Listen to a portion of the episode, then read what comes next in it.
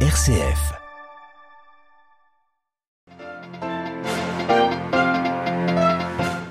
Une messe pour la paix en Ukraine célébrée par le cardinal Paroline cet après-midi à Rome, alors que la capitale ukrainienne a de nouveau été bombardée ce matin, privant de nombreux quartiers d'électricité. La Turquie importe de plus en plus de pétrole russe vers l'Europe, une faille pour les pays européens de contourner les sanctions. Des experts indépendants demandent un embargo plus strict. Dernière ligne droite pour la COP27 en Égypte, l'Inde, troisième pollueur mondial, présente sa feuille de route, mais veut imposer aux Occidentaux des engagements financiers. En France, le Secours catholique publie son rapport annuel sur la pauvreté, un rapport qui mesure l'impact de la pandémie de Covid-19 sur les ménages les plus précaires et qui laisse craindre le pire face à l'inflation actuelle galopante. Radio Vatican, le journal, Marine Henriot. Bonjour, l'hiver s'installe en Ukraine, les premières chutes de neige arrivent à Kiev, la capitale ukrainienne qui de nouveau a été bombardée ce matin par la Russie. De nombreux quartiers sont privés d'électricité et les températures pourraient descendre sous les moins 10 degrés ces prochains jours. Des nouveaux bombardements russes également ce matin dans la région d'Odessa.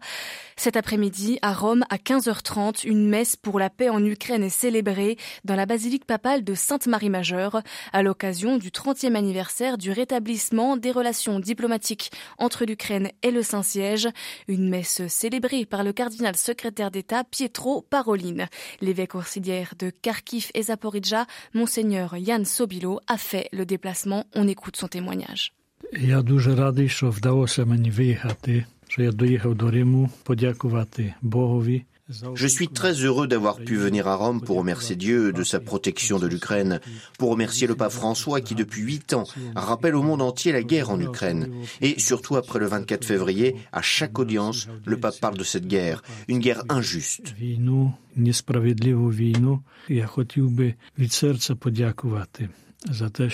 Je voudrais également remercier du fond du cœur le pape, le Vatican et Radio Vatican pour ce qu'ils font pour l'Ukraine par l'initiative Pape pour l'Ukraine, dont j'étais responsable en 2016. Cette aide a été reçue par tant de personnes dans les territoires qui sont maintenant temporairement occupés. Nous aurons davantage besoin de l'aide humanitaire, car l'hiver approche. Ils nous disent que ce sera l'hiver sans gaz, sans électricité, sans eau. Et dans les grandes villes, dans les grands immeubles, il n'est pas possible de survivre sans électricité, gaz et eau. Et si la Russie ne cesse pas de frapper les infrastructures, ce sera une catastrophe humanitaire.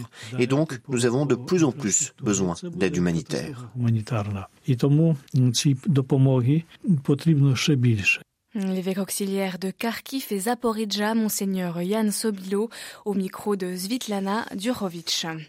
L'accord permettant les exportations de céréales ukrainiennes depuis les ports d'Ukraine a été reconduit pour les quatre mois de l'hiver.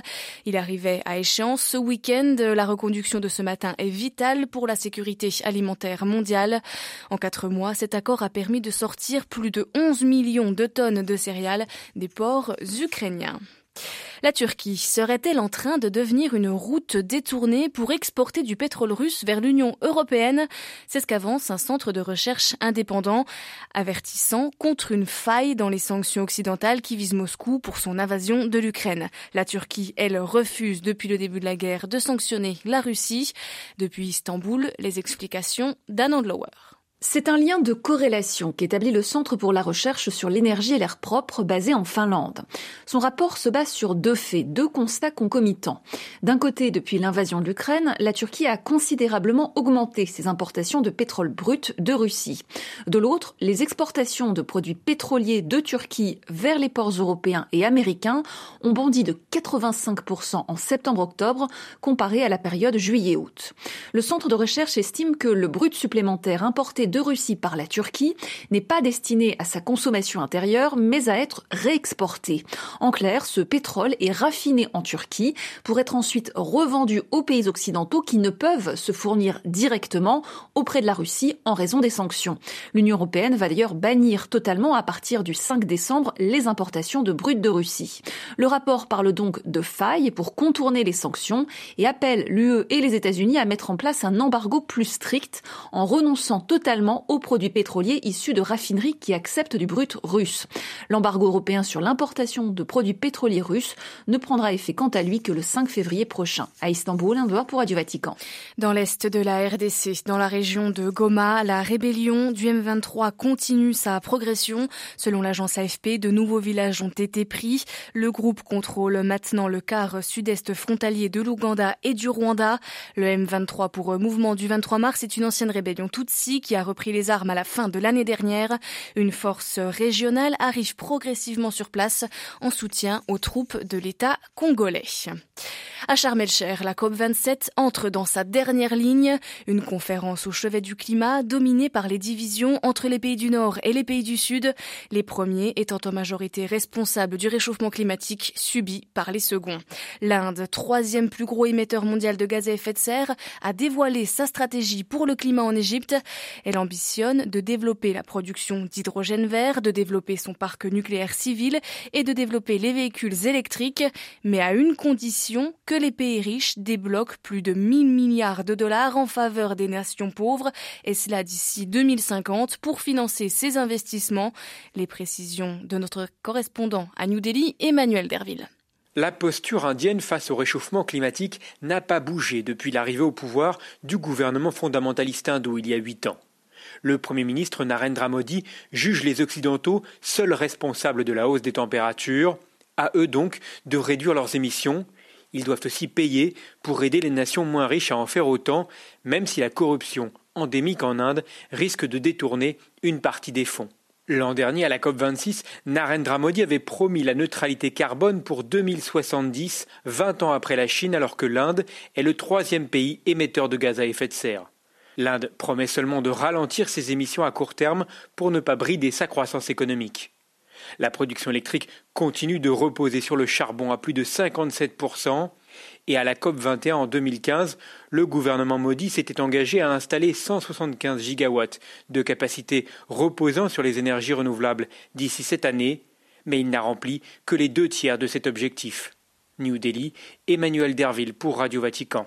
Et pour euh, tenter de combler cette fracture euh, nord-sud, une promesse hier de l'Union européenne, un milliard d'euros pour l'adaptation en Afrique, des fonds qui devraient servir euh, par exemple à collecter les données sur les risques climatiques ou à renforcer les systèmes d'alerte pour prévenir les populations d'une catastrophe. En France, l'archevêque émérite de Strasbourg entre 2007 et 2017, monseigneur Jean-Pierre Gralet reconnaît des gestes déplacés envers une femme majeure durant les années 1980 alors qu'il était religieux franciscain. Il a partagé un long communiqué diffusé hier par la CEF, la conférence des évêques de France. Monseigneur Gralet qui précise également être sous le coup d'une enquête canonique. En France, le Secours catholique a publié ce jeudi son rapport annuel sur la pauvreté, un rapport qui mesure l'impact de la pandémie de Covid-19 sur les plus précaires, sur les enfants en particulier. Véronique Devise est la présidente du Secours catholique. Elle revient sur les grandes lignes de ce rapport.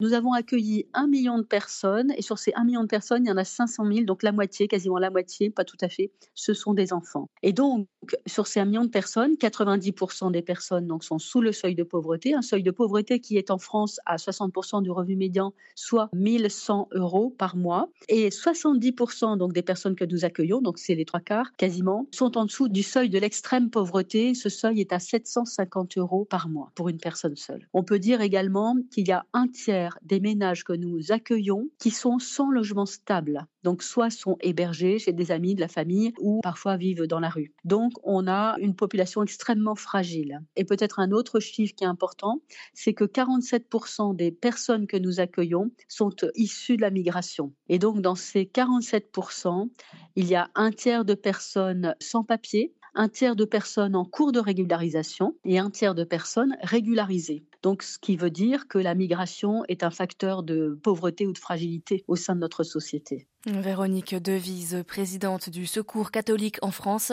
Elle était interrogée par euh, Olivier Bonnel. Plus d'informations sur ce rapport bientôt sur notre site internet www.vaticannews.va. Le prochain retour de l'information sur les ondes de Radio Vatican, c'est tout à l'heure à 18h. Je vous souhaite à toutes et à tous une très bonne après-midi.